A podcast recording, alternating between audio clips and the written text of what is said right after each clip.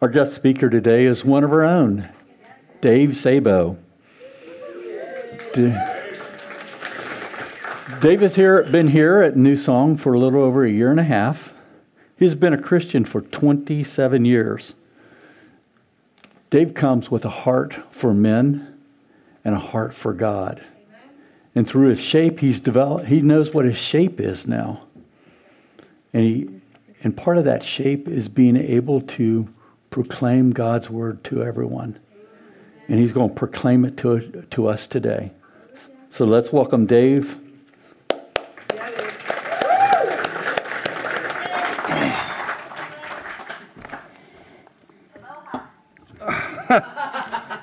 Aloha. yeah, I actually wrestled with whether or not I should say that when I first walked up here.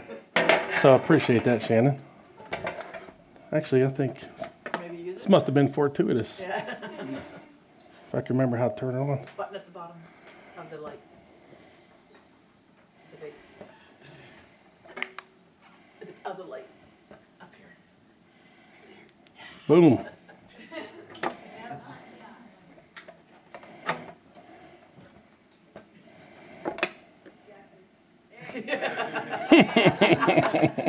Won't he do it, as my wife loves to say?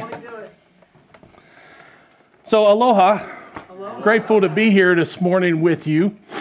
Um, so, over the last several weeks, um, Pastor Herb's been talking to us about our Christian journey, right? The journey of life, and how we're, you know, we were born in a strange land and we're trying to make our way home, right? And the, and the visual was from, we're going from Patagonia to Pittsburgh. Okay, if you could. So, as you see here on the map, it just got me thinking, right? Because anytime I'm getting ready to do something, it's so helpful and even powerful to get a visual idea of actually what that means, right? So, if you look at the map here, like even up until preparing for this week, I didn't really even know where Patagonia was, to be honest with you. So I got on the Googles, looked it up, and interestingly enough, you can see down there, it's uh, that area down there towards the southern end of South America. Go ahead, keep. The, the interesting fact is that, though, we have to we have if we're going to walk this journey we're actually going to have to traverse through the andes mountain range right? And so all of the discussions that we've been having leading up to this point on this journey we've talked about all kinds of amazing things that we're going to experience the challenges and things like that. But one thing and i think maybe the holy spirit uh, or herb in his infinite wisdom forgot to mention that we have to traverse through these mountains. So uh, what i'm hoping to be able to speak to you for to, with speak about with you today is preparing for that climb. Because as on this imaginary journey that we're discussing there's mountains that we're going to have to climb in our own day-to-day lives right? We have mountains that we're going to have to face and travel through. Go ahead. So, this is a, and I want to share with you how, if you ever wonder whether or not God's present and working in your life and has a plan for your life, I want you to remember this picture. Okay? So, just so happens, we're, gonna, we're talking about the journey from Patagonia to Pittsburgh, right? And it just so happens that on that journey, we're going to have to travel through the Andes Mountains. And it just so happens that in 2019, August of 2019, Dave, I was sent to Santiago, or I was sent to Concepcion, Chile for work, okay?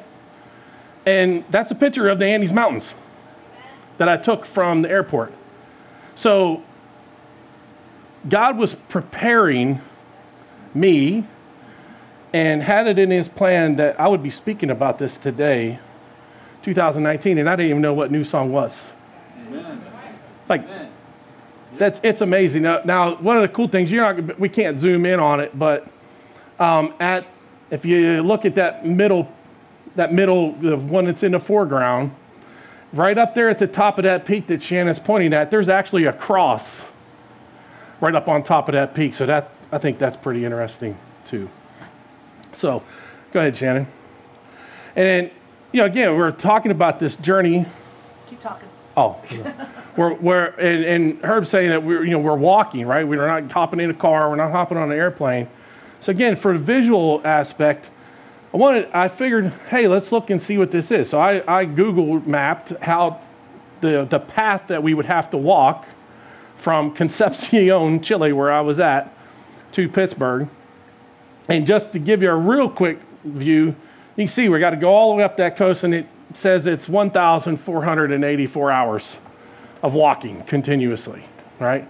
But again, that's traversing through the mountains as well. So very daunting, and, and that's only a portion of that journey. And again, very significant thinking about that in our life, right? This journey, or I call our Pilgrim's Progress. Anyone ever heard of John Bunyan's Pilgrim's Progress? If you've never read it, I highly suggest that you read it. it. It may be a challenge to read to some because it's written in older English, but it so accurately gives a picture of the challenges and the blessings that come with taking off on that journey to Christ and ultimately getting to heaven. So it is amazing. It's good, Shannon. Now, the question that we have to ask ourselves are we prepared to climb the mountains that we're going to face on that journey? Right? Looks like the llamas are even questioning whether or not we're ready. okay, go ahead. Now imagine you're you're turning the corner of your life, you're turning the corner on this journey, and the highway looks just like this. And that actually is a highway that faces or goes towards the Andes Mountains. What's going through your mind when you see that? How am I going to do it? Yeah, how am I going to do it? I'll, I'll throw this one out there too. Have again, you know, we're, we're talking about the mountains that we're going to face in life. Have you ever had a life experience where you're going along, everything seems to be going perfectly fine, you turn a corner, and the next thing that you see, there's this um, massive blockage or this massive mountain in your way, and yet you have to stop and look at it, and you have no idea how you're going to do that. It seems impossible. And yet, what we, the hope that we can have in, in following Christ is that He's going to help us with that. So that's what I want to talk about uh, today. You're going to have mountains in your life that you're going to have to climb. Maybe it's one big one, maybe it's a lot of small ones. And I'll just promise you this it's not just going to be one, there's going to be lots, right?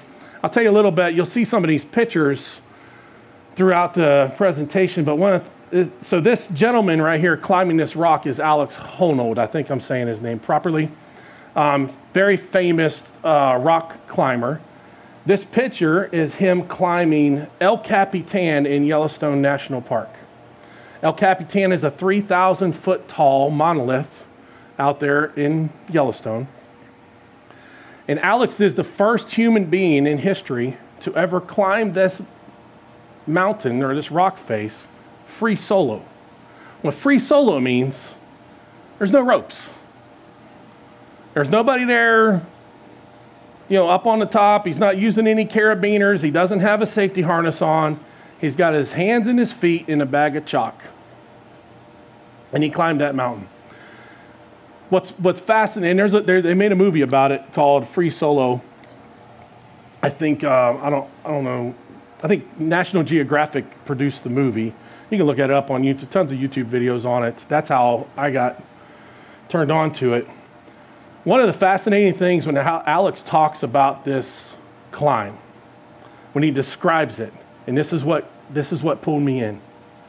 He says that the day he climbed that mountain was the best day of his life. And during the climb of it, he felt no anxiety, no stress, no fear, no worry, but just confident, secure, being able to be present in the moment and enjoy the beauty of that moment. And, and as he's telling, as he's talking about that, I couldn't help but be overwhelmed. Like, man, God, I want, I want to have that same type of experience in my walk with you and in my life, right? And I, I think each of us can feel some kind of longing of wanting something like that. So you'll see multiple pictures of Alex and stuff throughout the today, and I just wanted to kind of give you a breakdown. So these mountains can be, they can seem insurmountable, breathtakingly to view, beautiful to see, but to think that you are going to go up there can, can seem impossible.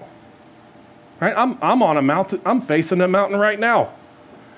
Being up here to, to speaking the new song. Never, never would have considered that. Okay? And yet, through God's strength, He's helping me climb this mountain. So, you know, so it's awesome. Go ahead to the next one, please. We talked about this. Some of you may have already climbed some mountains. The, the question that I want to want to pose or the thought I want to bring up is sometimes when we get to those spaces and we see that mountain, it can seem as if it, we can't do it. And we can, if, if we're not going to apply the principles that we're going to talk about today, we can stop.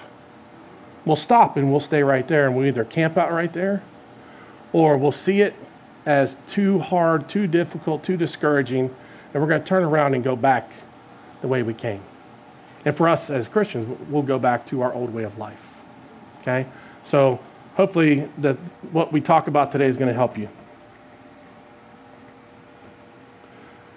In Matthew 19, 26, Jesus says,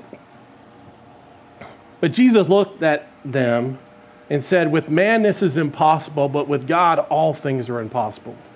I think that's a foundational scripture for us in beginning to consider and think about this idea. Again, whatever mountain that you're climbing, whatever thing that you feel is impossible to overcome, right? Maybe there's a battle that you've been fighting that no one else knows about. Maybe there's a trauma that you experienced as a child and you don't think that it can ever be healed. Maybe it's a wound that you have or a sickness that you have that the doctors say it's impossible. With God, all things are possible. Let's go to the next one. It, it's critical, though, that we keep that in mind, right? A lot of times we try to climb these mountains or go on these journeys in our own strength. We try to do it in ourselves. And we can only, but, but we only end up making it so far. Or we get tired, or we get scared, or we even, we even fall and we get discouraged. But it's because we're trying to do it in our own strength or with what uh, the fair weather friends and people or the culture tells us what you need to do. And we'll talk about some of those things as well. And like I said, a lot of times we end up falling. And the, the reality of this is if we attempt this Christian journey, okay, if we attempt to follow Christ with the intention that we're going to get to heaven, and we try to do it on our own, we are going to fail. And if you see Alex right there climbing through that crack, what's going to happen to Alex if he falls right there? He's not, he's not made out of rubber. He ain't going to bounce. Okay? And I, I know for my own life, I've experienced some of those falls. And I felt like it was over. And I'm sure maybe some of you have felt those too. Again, remember our title scripture with God, all things are possible. Okay? So, to navigate these mountain ranges that we're going to go to uh, and praying through it, God revealed to me four biblical principles that we're going to discuss today. So if you apply, if you go ahead and apply these principles to your life, you will be able to face and climb these mountains that, that are along our journey, and you're going to finish. Amen. You will finish strong. Okay, amen. So uh, let's go ahead. Principle number one Go ahead and turn your Bibles. Oh, I forgot to ask. Does anyone here need a Bible? If you need a Bible, raise your hand. Handsome Pete will bring it to you. So if you turn your Bibles to 2 Timothy 3 16 through 17. If you remember, this is a scripture that we um, just read here a little bit ago. I didn't even know that that was in there. Um, so, prepare for the journey. Okay, prepare for the journey. 2 Timothy 3 16 through 17. It says, All scripture is breathed out by God and profitable for teaching, for reproof, for correction, and for training in righteousness. That the man of God, and that, that man of God thing there is, is plural. It, it, it, it involves men and women together, you know, man that God created. Okay, so ladies, you're included in there. So that the man or woman of God may be complete and equipped for every good work. What this, what this verse is basically telling us is that here we got this seemingly unsurmountable journey, hills and valleys in our path, difficulties, we feel unprepared. We don't even know where we're going. Because on, on, there, we're not going to have the Google Maps, right? How much cell service you think you're going to have down there, right? You're not going to have that. So, how do we know where to go? The Bible, God's Word, is going to be our map. So, that's one of the most foundational things in order to prepare, right? If we want to know what we're going to face, um, what things to avoid, what paths to go, we need to use that Bible as our map. Remember the scripture that says, uh, the road to hell is like a highway, and the path to God is a narrow, narrow way. Stay on the narrow path. I, that was a, a Sabo paraphrase for sure, right? But it's so true, right? A lot of times when we're going through this life, the crowd and everybody else is in the hammer lane, and they're bugging on down the road. We're not on the highway. We're on the little side roads, right? But that's the path that we need to stay on. Sometimes that path gets narrow. Sometimes it is very hard. Sometimes only two or three people can be, be together. Sometimes you're by yourself and it's front to back, right? All right, so go ahead to the next one, please. Um, and it's important if God's word is our map we're going to need to go to that on a day to day basis to make sure that we're staying on track. Amen. All right. Um, so a lot of you know I was in I was in the Navy Seabees. Navy Seabees, we don't go on ships. Okay, so it's a different kind of Navy. We're in the field.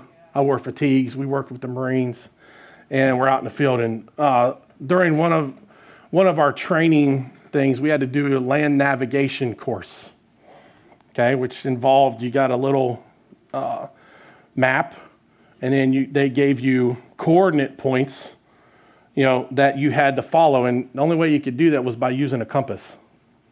Right, so you would have to get a line of sight, go a direction, use your pacings and things like that, and then continuously check from time to time to make sure that you stayed on course. Um, I didn't do very well in land nav. I had a hard time. There's a couple times I got lost, and I, I spent some time uh, really struggling to figure out where I was going and got ribbed a lot when I got to where I was at. But it's important that it's a daily practice in this preparation that we are going back to the Word to find out what direction that we're going. All right, so this, uh, this is 2 Corinthians 13, 5 through 9. And this I put this in here. This is out of the message translation. The message translation is a paraphrase version of the scripture. It's something that, you know, I, I really love this version. I'm not a, you know, only read this Bible, only read that Bible kind of guy. But I love this verse in this context. Test yourself to make sure you're solid in the faith. Don't drift along taking everything for granted. Give yourself regular checkups you need firsthand evidence, not mere hearsay, that Jesus Christ is in you. Test it out. If you fail the test, do something about it. I hope the test won't show that we've failed. But if it comes to that, we'd rather the test showed our failure than yours. We're rooting for the truth to win out in you. We couldn't possibly do otherwise. We don't just put up with our limitations, we celebrate them and then go on to celebrate every strength every triumph of the truth in you. We pray hard that it will all come together in your life. So, and as we're spending that time in preparation for your day, for the struggles that you're going through, for the life that, that God's opening up before you, spending that time in the Word is going to, you're going to be able to see, okay, where am I at? Oh, I need to make an adjustment here. right? And it's, in, it's so imperative to do that. If you get one degree off of your course, okay, and you go 10 miles, you can be 30 miles in the wrong direction. And how do you think you're going to feel when you come to that realization and you look back at how far you're off track? Are you going to go, oh, okay, I just get to get some more exercise? I'm, no, you're not going to feel that way. You're going to feel defeated. You're going to feel like you probably never should have even started on the journey in the first place. And our enemy loves planting those kind of and watering them and shouting them. Okay? So it's important to stay in God's word. So that's principle number one in the preparation. Let's go over to principle number two, and which is training. We're going to need to train. Okay? Some of you that know me know I like to exercise and work out and train and do all these other things. And hopefully, one of these days, all that training and exercise is going to show like I do. uh, but this amazing scripture here, Psalm 144, uh, verse 1 of David. Blessed be the Lord, my rock, who trains my hands for war and my fingers for battle. Love that scripture, right? It just made me think of the climbing, right? Of this mountain and how difficult and challenging that it is. So here you see another picture of Alex. Again, you see no ropes, and you know, you, you can kind of just visualize how he's hanging on there and what kind of strength that it takes to do that, right? God's going to train us through time. The interesting thing about this young man, excuse me, he's probably not a young man so much anymore. We're actually probably closer in age, but I tend to forget how, how old I am or how young I am. Thank you, love.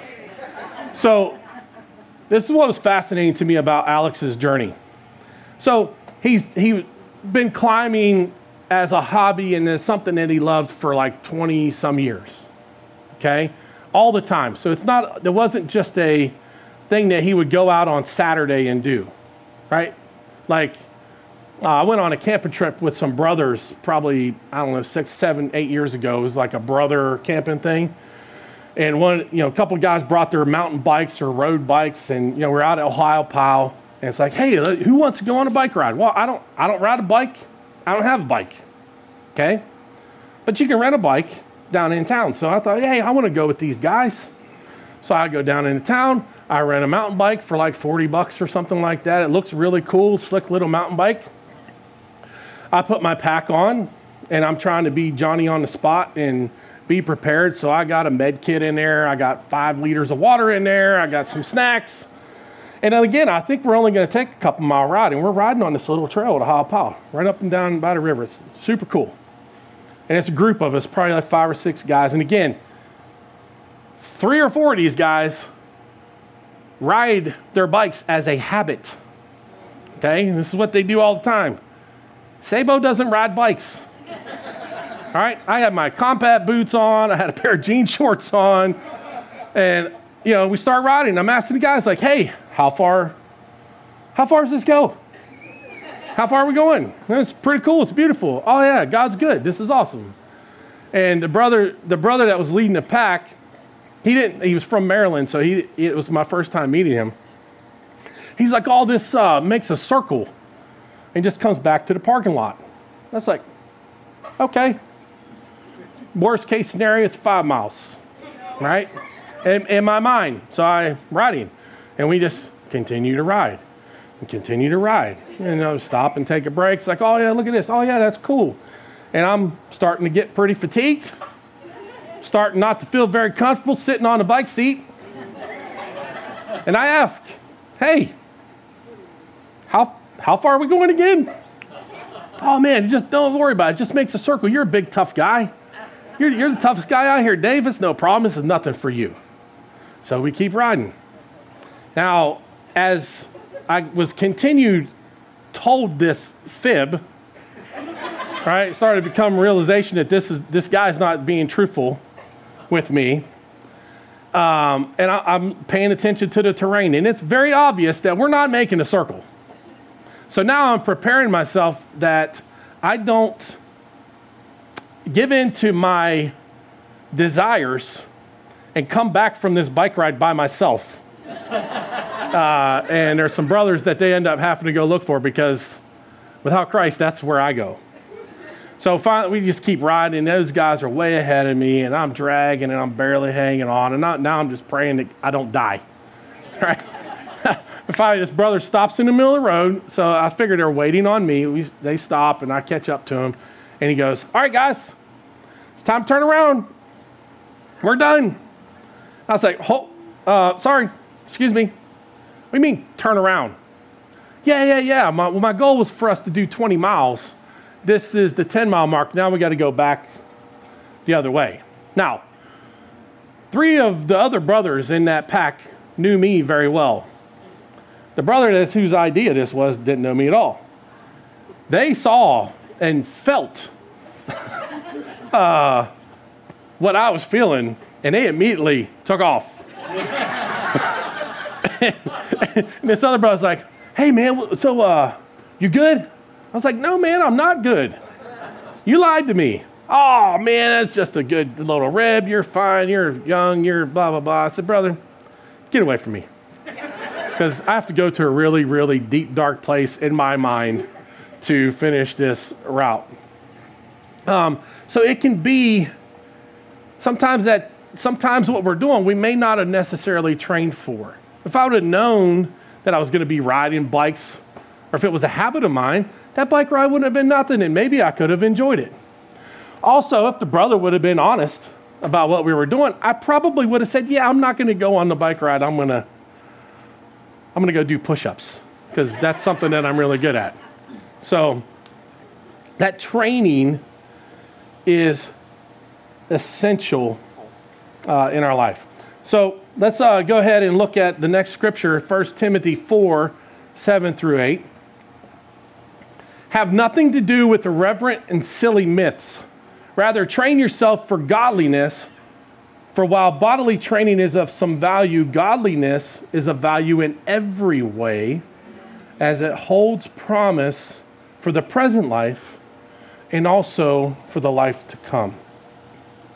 I love this verse because, again, Bible being our map and our guide and showing us which way to go and how to do it, I think it's very valuable. In our world today, so like for example, I'm not, I did not go to college, right? I don't have an uh, education past high school. Lord bless the fact that I graduated high school. I don't know how I did, but I did, right? Um, but right now, with technology advancement and access to things, you have all of the knowledge and books and wisdom and anything and everything that men have discerned throughout recorded history right at your fingertips. So you can learn anything that you want to learn. Okay? My father is back here, uh, the, the original Dave Sabo. All right? My father is a master mechanic, okay? Can fix anything and everything. And if you don't know how to get something done, just holler at him and, and he'll help you figure it out. I'm not as masterful as a mechanic as my dad, all right? And there's been many projects that I have attempted to fix on our cars or our vehicles out of necessity because I can't take it to a shop and pay them $8,000 to fix a $3,000 car right? I would go to YouTube, look up the videos, and there's a guy, some amazing person, had the forethought and, and the intention. They go through and actually show me how to do it step by step, right? Um, my family, or our family, is originally from Hungary. I didn't grow up speaking Hungarian. I can go on the internet, buy a subscription, and somebody's going to teach me how to speak my mother tongue. Okay? We're inundated. And then on, on top of that, we're inundated with all of this knowledge. We're inundated with stuff, people telling us, hey, just do it. I remember when I was a kid, uh, lo- I loved basketball, right? Michael Jordan was the best basketball player ever, right? I still think he's the best basketball player ever. But um, what was his What was his slogan? What was the slogan? Anybody remember the commercials? Just be like Mike. Yeah. Guess who ate Wheaties with the, the, the Michael Jordan on the cover? I did. Right? Didn't make me any better at playing basketball. That's just one of those examples. Um, the world tells, you know, we're, we're told, hey, you're overweight. Do these exercises, take this pill, and you'll be better. It only costs you $49.95 a month. Right? Um, you're struggling with depression. You're struggling with your own value. Who, you're struggling with your identity. Hey, read this book, do this thing, and you'll fix yourself. And it's all stuff that other men have created to try to tell you how to be. And I'll tell you, from going down some of those paths in my search for truth, in my search for the way, I've been, I was very disappointed. Because if it comes from a man or a woman, it's their idea, and you implement that, it's only going to get you so far. So it's important what you're training yourself with. So, again, that's why it's valuable. Point going back to number one in preparing. What is the Bible? It's our map, right? So it's our guide. So if I get a piece of information over here, and you, you know this person tells me, "Hey, well, oh yeah, you want to fix that? Oh yeah, you got to do this." Oh, okay, cool. Thank you. I go back and check it. Does this line up? Is this what God's telling me to do? All right. All right, let's go on to the next uh, verse here. Uh, John 16, 33. Excuse me. And I love this. Again, Jesus' words. I have said these things to you that in me you may have peace. In the world you will have tribulation, but take heart, I've overcome the world. So part of the training too is knowing you're gonna you're gonna be taught what you're going to be going through. One of, uh, and one one of the qualities I admire about Christ is that he was so real and so uh, so real and so upfront. Okay, in religion we're not we don't always get that in religion. Right? There's a popular popular belief in you know Christianity. Maybe turn on TV and you listen to some preacher on TV, and I'm not trying to meddle. Well, how's Herb say that? Meddling. All right, I'm not getting on a soapbox or meddling. But you can turn on TV right now, and there's some religious guy on there saying, Hey, pray this prayer and your life will be fixed. Send me $45 a month. I'll send a rag to you and you'll be fixed. It's all that kind of stuff. Jesus is uh, what we call in the, the um, you'll see some acronyms today. I'm real big on acronyms coming from the military. We call BLUF, all right? give a note to someone, you, you're giving directions to someone, we, we say to give it a BLUF. Bottom line up front. And that's how Jesus is. Jesus tells us very clearly right here, okay? Follow me, but be aware. It's not going to be all sunshine and rainbows. And a lot of times when, when we think about having a relationship with God or Jesus, you know, we have a problem. Like we're coming to God because we're struggling. We're coming to God because we're sick. We're coming to God because we're hurt.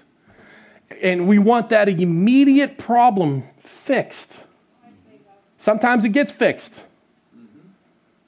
But then we don't think about what's coming next. And we have this false expectation that God's word does not give us. We have this false expectation that, oh, if I come to church, if I go to Jesus, everything in my life is going to be perfect. Everything that I want is going to happen. I'm going to start coming to church and I'm going to get that tall, dark, handsome pastor, doctor to be my husband and he's going to lead me to Jesus and lead me to heaven. That was Victoria Sabo's uh, hope and vision of the kind of man of God that he was going to give her. She got me. Okay? Won't he do it? That's right. And and even in that, there's been trials and tribulations. Okay, so I love Christ telling us right here yes, come follow me, but be aware. It's not going to be easy. However, take heart. However, take heart. I have overcome the world. One of the things that I, I love about Jesus, and this is what makes this is the difference between religion and relationship. Because a lot of us grew up, we were exposed to religiosity. Yep. And I don't know about for you, but for me, I, that was not appealing to me, and I didn't want anything to do with it. I grew up going to church. Oh, my grandma's my grandma taking me, my mom taking me, all these things. And the men that I saw in the church were not men that I wanted to be like. You know, I'd see some guys that are soft, squishy. That's, uh, as far as I'm going to go. I, I don't want to get too. They weren't, they weren't masculine or manly men. Long fingernails, soft hands. I don't want to grow up and be like that. I want to grow up and be like my dad. Strong, hard hands, tough, right? Those, ironically enough, those are all things that Jesus was. But I wasn't seeing that. So the religiosity turned me off from a relationship with God. And that's what's awesome about continuing to be on that search and looking in God's Word. He is going to guide you to the right steps. Amen. He's going to guide you to the right place. Well, Victoria and I are so thankful and grateful to be here at New Song. If you had told me two years ago I'd be here, I wouldn't have, I wouldn't have, I would have, I'd have been shocked. And yet, in his infinite wisdom and intentionality, he has us here, mm-hmm. right? Continuing in that training. So don't allow the facts that you're going to have these tribulations and that we know that we're going to have to traverse these mountains. And you literally may, you may be in a situation right now in your heart and in your life where you feel exactly like what Alex is doing right there. You know, that climb? See you hanging up there? Except instead of being confident and secure, you're absolutely terrified and you're freaking out because you know you're not going to be able to hang on and you don't know where to put your next handhold and you don't know what's going to happen. Take security and confidence in knowing that Christ has already overcome those challenges. The,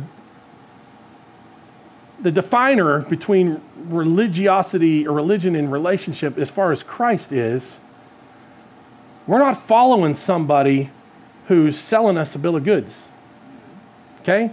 Jesus struggled, suffered through every temptation that any man or woman could possibly struggle with during his tenure here on earth. And sinned not. Okay? So there's nothing that you're going to be going through that Jesus cannot relate to, that Jesus cannot empathize with, and that, most importantly, that Jesus cannot give you the strength and the power to overcome. But you have to align yourself with Him. Okay? Amen. All right, principle number three hold on for your life. Hold on for your life. Eh, eh, this is a close up shot of one of the handholds that Alex used to make one of his transitions. I don't know about you, but that doesn't look very much like a handhold to me.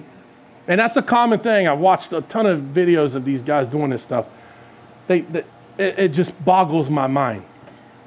So, my question to you is when times get hard, when life gets tough, when these challenges come at you, what are you grabbing a hold of?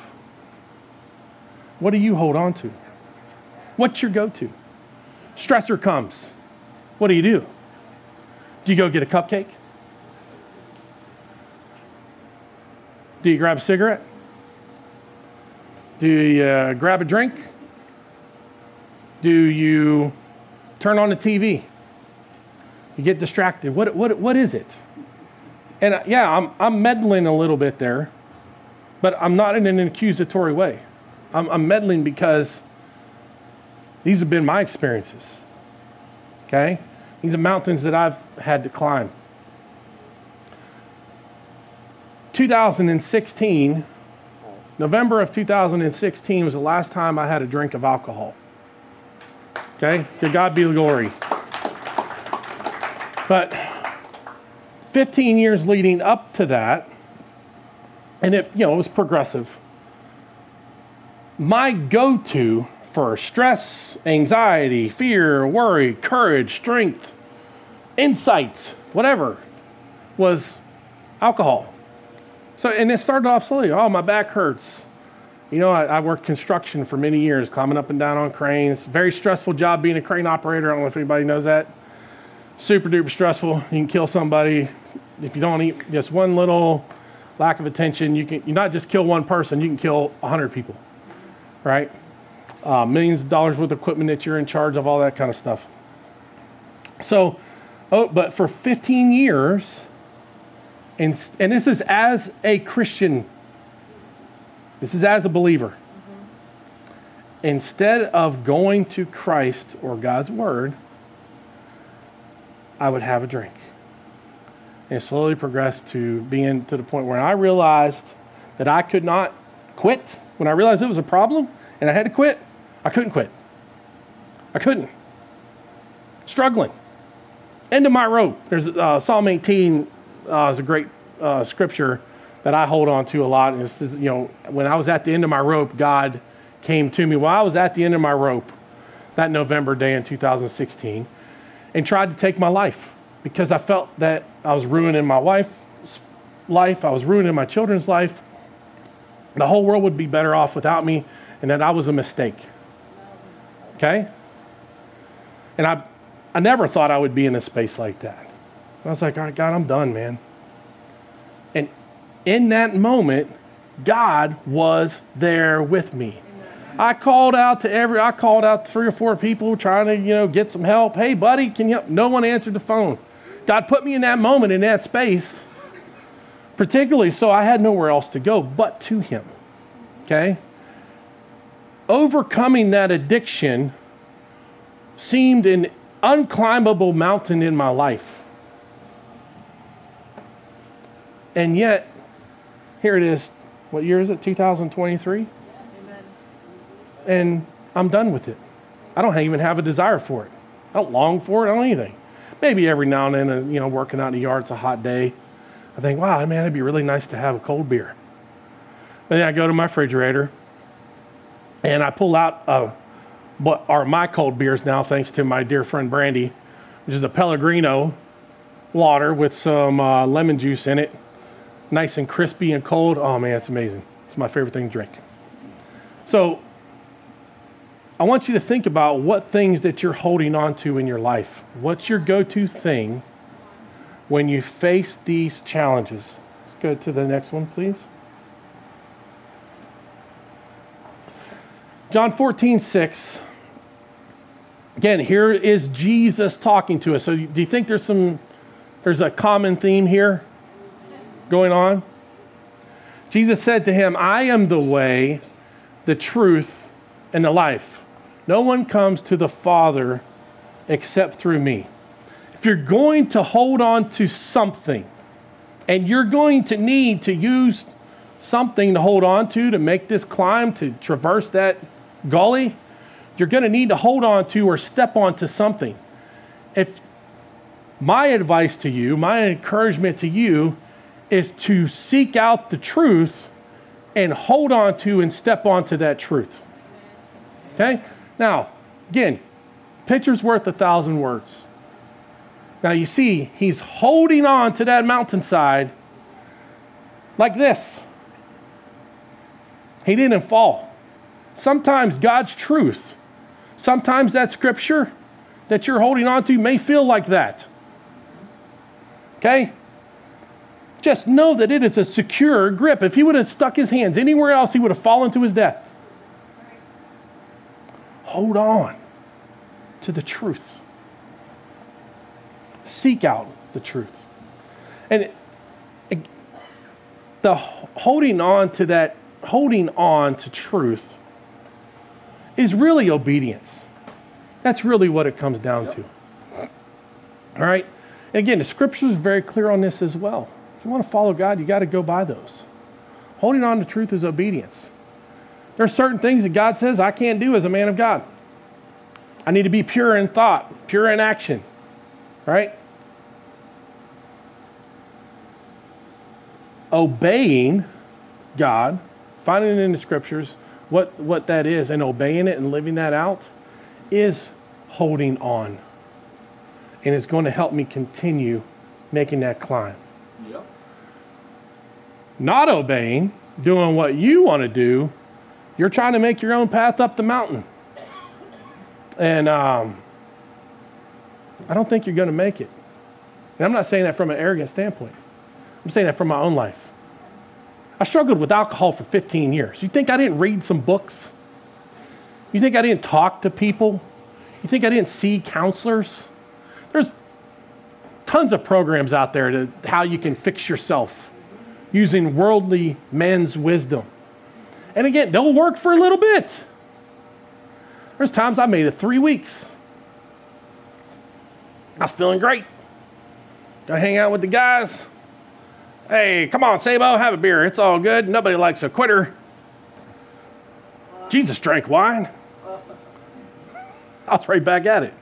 It wasn't until I held on to God's truth in obedience that I made it over.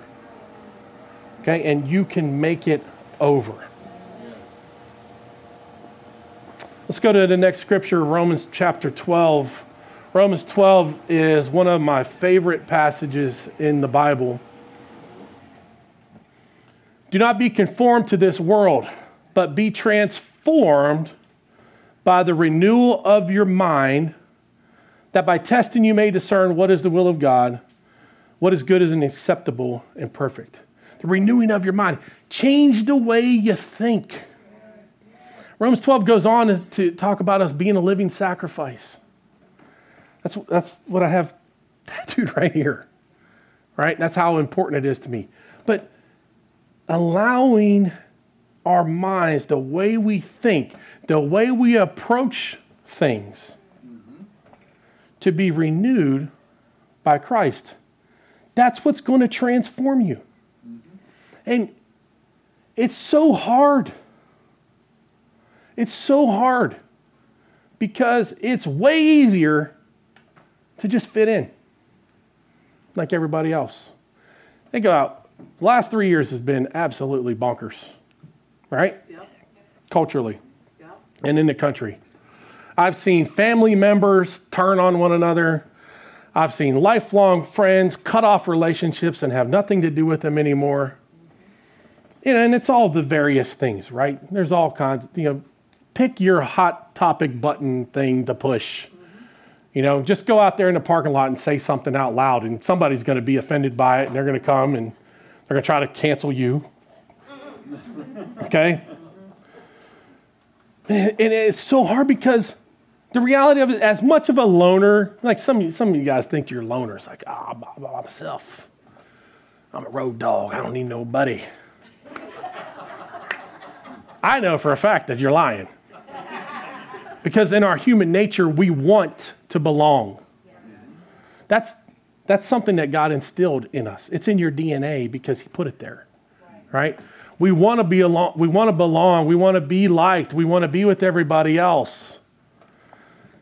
Having our mind transformed and not conforming to everyone else is no easy task. It's no easy task. Again, you're going to have to go back to the Word to discern what those things are, to make sure that, hey, this whole crowd of people just took off going that way. Uh, let me ask you this. If, if somebody jumped up right now, if one of you guys jumped up and took off running out of the room, what would you do? yeah, uh, Victoria. It- It's instinctive because that's what you think. You think you're supposed to go where everybody else is going. Okay? Allow God's word through your study, through your devotion, and your understanding to change the way that you think about how to approach a certain thing. Think a really simple example in, in my life is approaching my relationship with my wife from biblical principles has entirely changed our relationship. Now, God 100% gets all the credit for my relationship with Victoria. We've been married 22 years. All God's glory. And, and she is a saint. If you don't know that she is already, she is, because she's married me. I have drug her all over the world. She, we've sold everything or given it away and started over from nothing four separate times. Um, rebuild, you know, you leave a job that you've been established at and then have to go start over be the new kid again. Done that to my kids. But her applying the biblical principles of marriage in her life helped her to do that. And me applying the biblical principles in my relationship with her has helped, helped that to be. You know, for example, in Ephesians 5, it basically says that as a husband, you need to die. Did you know that? that means I don't get what I want. Are you serious? I thought, I think I do this, you do that. No, it's not transactional. It's funny, our, our relationship with God isn't even transactional either. It's not, oh, hey, God, I'm going to follow you. Now you're going to pay all my bills off. Or, God, I'm going to follow you and you're going to heal this um, malady that I've been struggling with all these years. Oh, God, I'm going to follow you and you're going to make this family member who irritates me and is agonizing to deal with, you're going to make them die and go away. Pick your thing, right? So allow God's word to renew your mind. And then the other thing I want to talk about too, let's go to the next one. We're talking about holding on and being in that precarious position.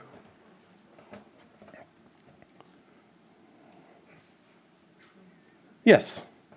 You're in that climbing and precarious position. You're going to have to remain in the moment. You're going to have to pay attention.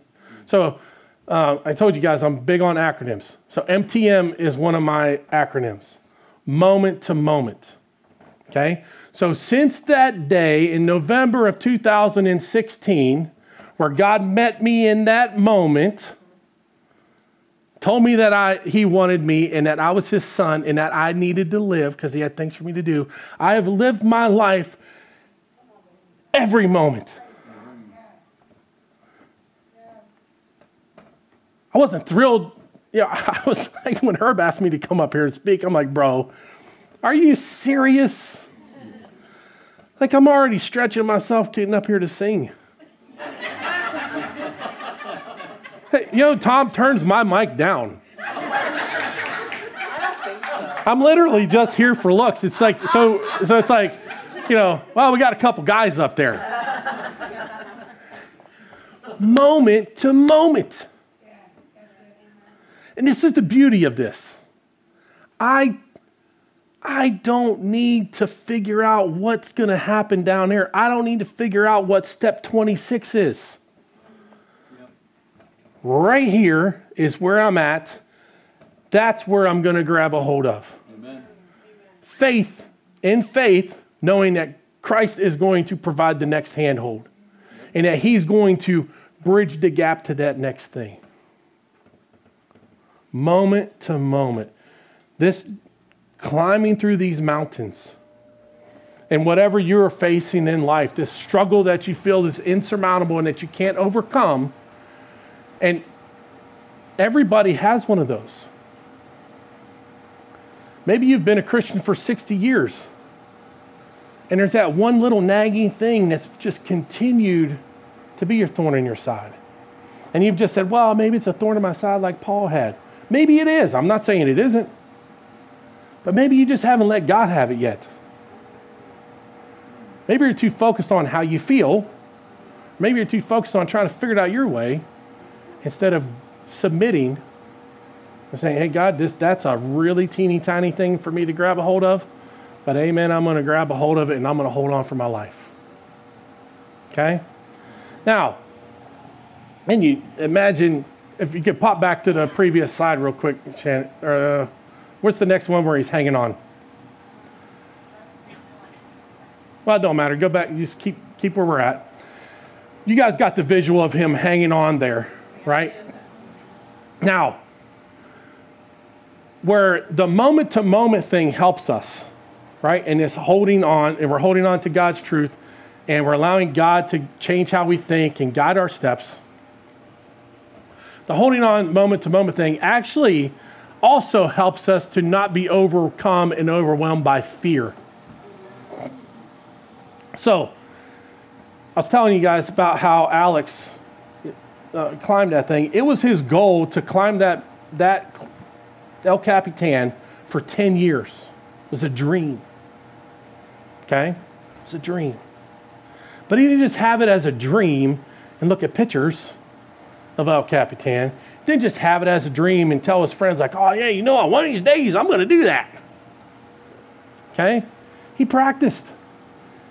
He's, he climbed El Capitan, the route that he ended up climbing that day, over 50 times with, with ropes before he ever attempted it in person. Okay? Over and over again. And he even says that he actually, so what he would do, he would go up to the top, he would tie off, and he would rappel down. And then he would examine the best route for him to go. And then he would practice the sequence of holds that he needed to do and to memorize them. Okay? Then his training that he would do at home, so his physical training that he would do, all revolved around being able to complete those moves without being fatigued. There's one there's this one move, he says it was like a karate kick or a taekwondo kick where he, you know, he's hanging on like this, and he literally has to kick his leg out to get it up on another wall, right? And then be able to hop over. And it's like, I don't know, halfway up the thing. And so, in his daily routines of his stretches, he would do the stretch so that he could effortlessly throw his leg up there. Again, 10 years preparing for that. Right? So, it's important for us to, to take that into consideration. And then when it comes to the fear again, that practice, do you think how fearful do you think he was knowing that he had practiced all those things and done all those things in that moment? He wasn't fearful at all. He actually says it was the best day of his life. He says he has no fear at all during that climb. And he was free, and he was happy, and it was fun. And he was able to enjoy the scenery, see, the, see even the intricate beauties in the, in the uh, stone as he was making the climb. Fear can overwhelm us. Fear can stop us. I got acronym for fear too, and maybe you've seen this other places. This isn't mine, right? But you can look at fear in two different ways forget everything and run, or face everything and rise. See, with Christ as our guide, and God's Word as our map, and our way that we think about things being renewed and changed, we can face everything and continue going up. Maybe that's just going up that mountain, but ultimately, where are we headed? Ultimately, we're headed to be with Him and be with Him forever. All right, let's go to the principle number four. We're kind of bringing it, bringing it on the home stretch. Principle number four the Holy Spirit is our guide, and our fellow travelers are our tribe. Remember when Herb first started talking about this, we're strangers in a strange land. We want to go home, and this old grizzled man comes out and says, Hey, I'll guide you. I know the way. I've been there before. I'll take you. We'll go get you. What's, what do you guys love to eat here in Pittsburgh? Yeah, we'll get some pierogies. I know where the best pierogies are right? Sorry, I'm not a Yinzer, right? I'm not. I like Pittsburgh Dad. He's pretty funny, but. Um, But that, that whole, the Holy Spirit is going to guide us along that journey. And we're also going to be having fellow travelers with us. Okay? So let's unpack that a little bit. The reality of it is we know that we can't, we can't do this by ourselves, right? Can't do it by ourselves. We're going to need some help. I may need some extra supplies. I may run out of stuff. I, I may run out of strength and you might need to help me. All right, we're doing projects here at the church. I always know that Russ is going to call me. now, Russ doesn't call me because I'm a skilled tradesman. Russ still thinks I don't know how to use a tape measure. Because every time we do a project, he's like, hey, you know how to use that thing? Let's go, sure. I get, a, I get a new tape measure class every time we do a project. Russ, Russ calls me because I'm strong. And he knows that I can help carry the big. So I, I just literally come here to pick up heavy things. So, you know, you know, other, you know, before today, people come in and, you know, introduce themselves like, oh, hey, Dave, what do you do here? I just pick up heavy stuff. just pick up heavy things. That's, that's my job. That's all I do. Right? So let's unpack the, the, the, the, the partnerships that we're going to have along this journey. Right? So, Jesus. Let's look at uh, Matthew 28, verse 20. Before Jesus left this earth, he said the following words. Again, common theme here, right? How many times has Jesus spoken to us directly today? Isn't that pretty fascinating? I didn't even think about that till, till I got up here. Matthew 28, verse 20. Before Jesus left the earth, he spoke the following words to his disciples And behold, I am always with you to the end of the age. So, again, this goes back to like holding on to some of these fundamental truths too. If you've chosen Christ and you're on your way home to heaven, you're trying to follow him, he's with you all the time. Sometimes we forget that he's there. Had to keep reminding myself that Jesus was with me when I was getting ready to come up here to speak today. Like, I'm not coming up here to say anything that I have to say. I don't have an agenda. I just want to say what God has to say and get out of the way. How Herb says it, I'm just a pipe. I just want to be a pipe right? But knowing that Jesus is right there by my side at all times, that's a truth. Religion has skewed that, what that looks like. The world and the enemy has tried to confuse what that looks like and you know make it even sound crazy. Yep. Oh yeah, Jesus is right beside you. Oh yeah, what's he look like? I don't I don't know. It doesn't matter. I know He's right here with me. Amen. I've seen Him working too much. If you know me, like know me, know me, it's 100% obvious to you that Jesus Christ is real because I wouldn't be up here speaking if He wasn't. Right? So know that Jesus is with you all the time, every situation. Now, this is something that we can struggle with sometimes. If Jesus is with me all the time and is always there, then why didn't he step in and do something in that traumatic experience that you had that day? That can be something that's a stumbling block or a mountain for some of us to climb. Right? Some, we have trauma, we have challenges in life, and that can be something un, that, that's hard to unpack. I don't have an easy answer for that, other than I can share my testimony and go to the scriptures and show that God works through all those situations. I experienced all kind of trauma through my childhood, through my adult life. And God used every single one of those situations to mold me and shape me into the man that you see before you today. And continues to do that. You know, if anything, I got I got tons of stories. we can, you guys have talked to me. I got a story for everything. Yeah. I'm 46 years old. I've lived four men's lives already. I'm on number five.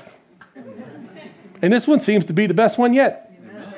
Right? So remember, Jesus is with you at all times. And with that, too, also remember that whatever that, that challenge or that what's you're going to face up ahead, Jesus knows what that is, and He's walked that road.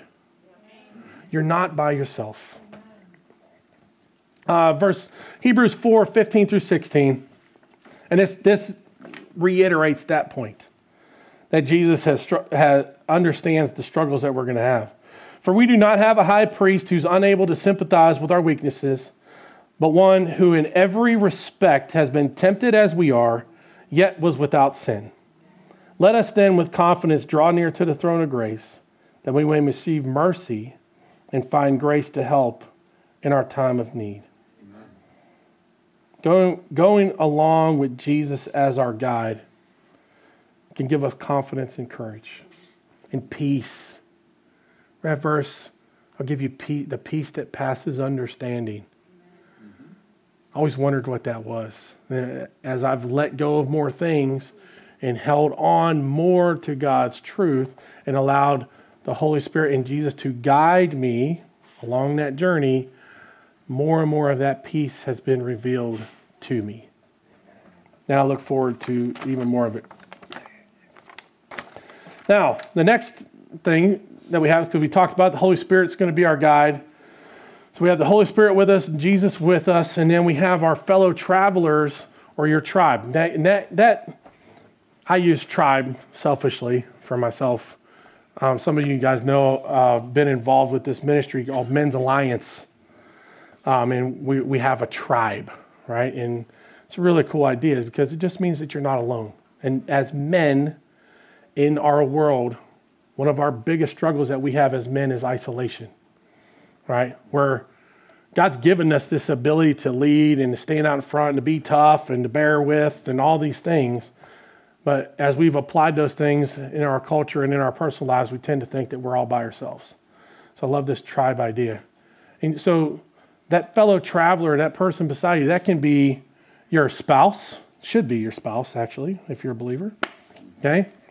That could be your church family. That could be a friend. That could be a neighbor. Whatever that is. My question is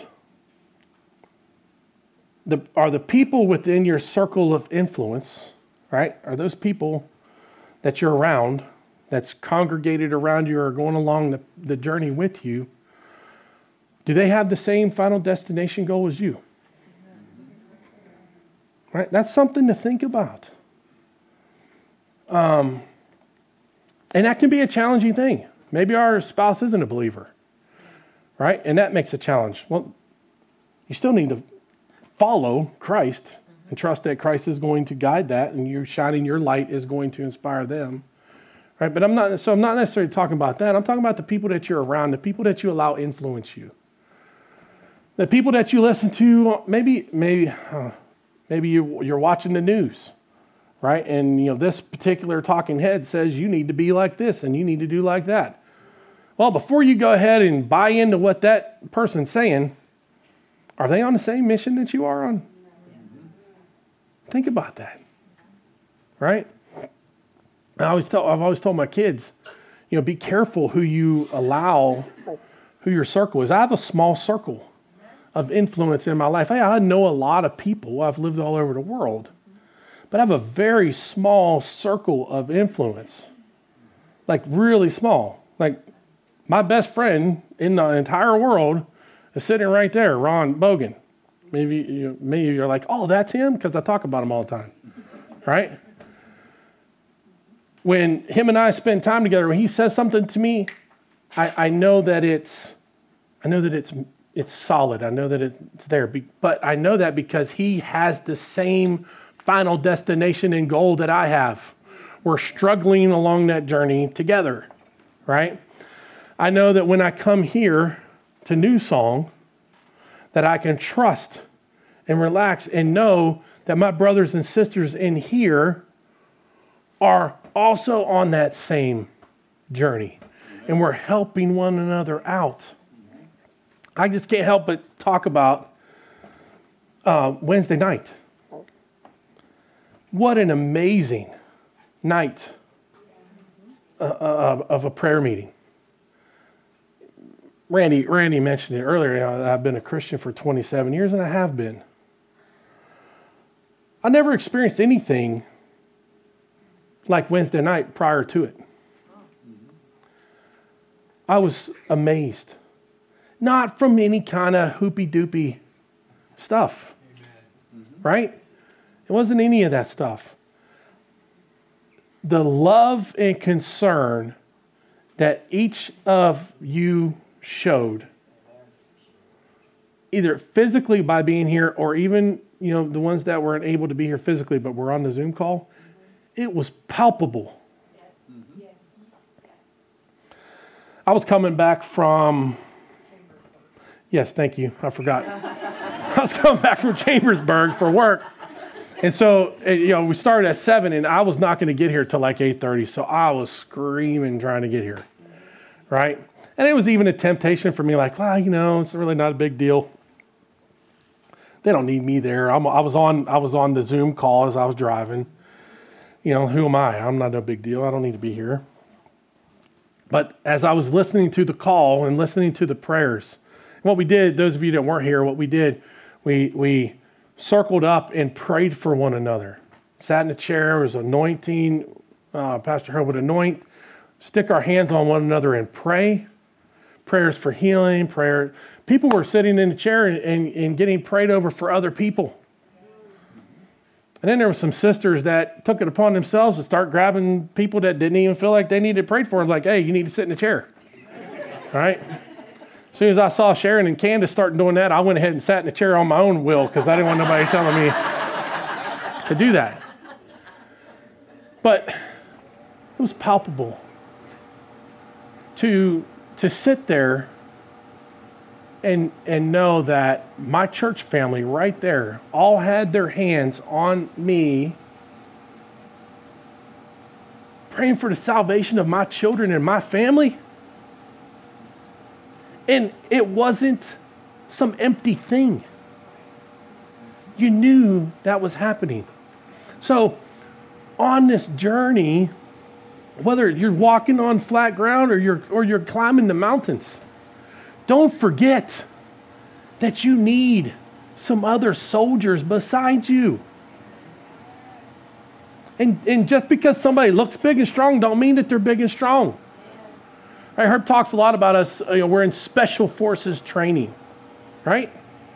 So where I was stationed at in San Diego, I was stationed at the amphibious base in uh, uh, Coronado. Just so happens that that's where they do the Navy SEAL training and the, the BUDS classes there. I don't know if you've ever heard of it. They have Hell Week, right? And it's just it's one of the most intense uh, special forces training regimens out of all of the military. Now, every branch of service, you know, they say, well, mine's tougher than yours, and you know all that stuff. I don't ever get in them games. I just every time a Marine says that, I give him a box of crayons. so I can say that in love. My favorite color is red. but what's fascinating, and this has statistically been proven, guys that show up there, you'll have these guys, they come up there, they're just an absolute athlete, Adonis, chiseled. In their home life prior to coming out here, they've been the, they've been the alpha in every single sport that they played. State champions, division ones, all that stuff. And so all they've ever done their whole life is win. Everything they've done is win, win, win, win, win. And you know that those guys are the are statistically the first ones to ring the bell and quit? Yep. Why is that? Yeah, they've never had to struggle, not one time. And they're so used to getting what they want or winning that when the adversity comes, they don't know what to do. The ones that actually end up being the most successful are the smaller guys or the guys that don't that a guy, guys that would walk that could walk in this room right now and you would look at them and never even think that oh that guy's in the military. Unless he didn't have his sleeves up right? Maybe because he's got tattoos but there's something about that right? I've even tended to look at my own my own self as a as a man of god as a christian like well i i, I i'm just a dude i'm just a dude Brady asked me this morning, he's like, hey, what do you want me to introduce you? I'm like, I'm just a dude, man. Just say that. That's fine. Right? But my unique experiences through my life, God has used that to define, to refine me and be able to use me for his purposes. And my friend, God's doing that for you right now. You're having that kind of impact even on me. Right? So it's important that we invest in and commit to not only our relationship with Christ and being guided by the Holy Spirit, but our relationships with one another. You matter. Okay? So, a couple scriptures to uh, pack that in there. Proverbs 17 17. A friend loves at all times, and a brother is born for a time of adversity. It's valuable to have one another together. That's a verse that Ron shared with me a while back in, in a special message to me.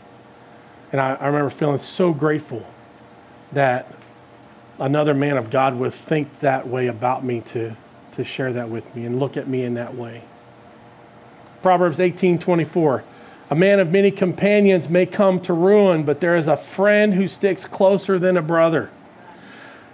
I would rather have one faithful, devoted follower of Christ by my side than the megachurch monoliths of people that are running around. Okay? I've, I've said this, some of you may have even heard me say this multiple times. I will, I will go into any battle, any fray, whatever's coming, if Victoria Sabo is right by my side. And I mean that. It could be combat even. I'll go if I, she's beside me, I have the utmost confidence that she's got my back, I got her back, and we can even stand back to back and fight off all the enemies and whatever's coming our way. How do I know that? Because we've already done it already.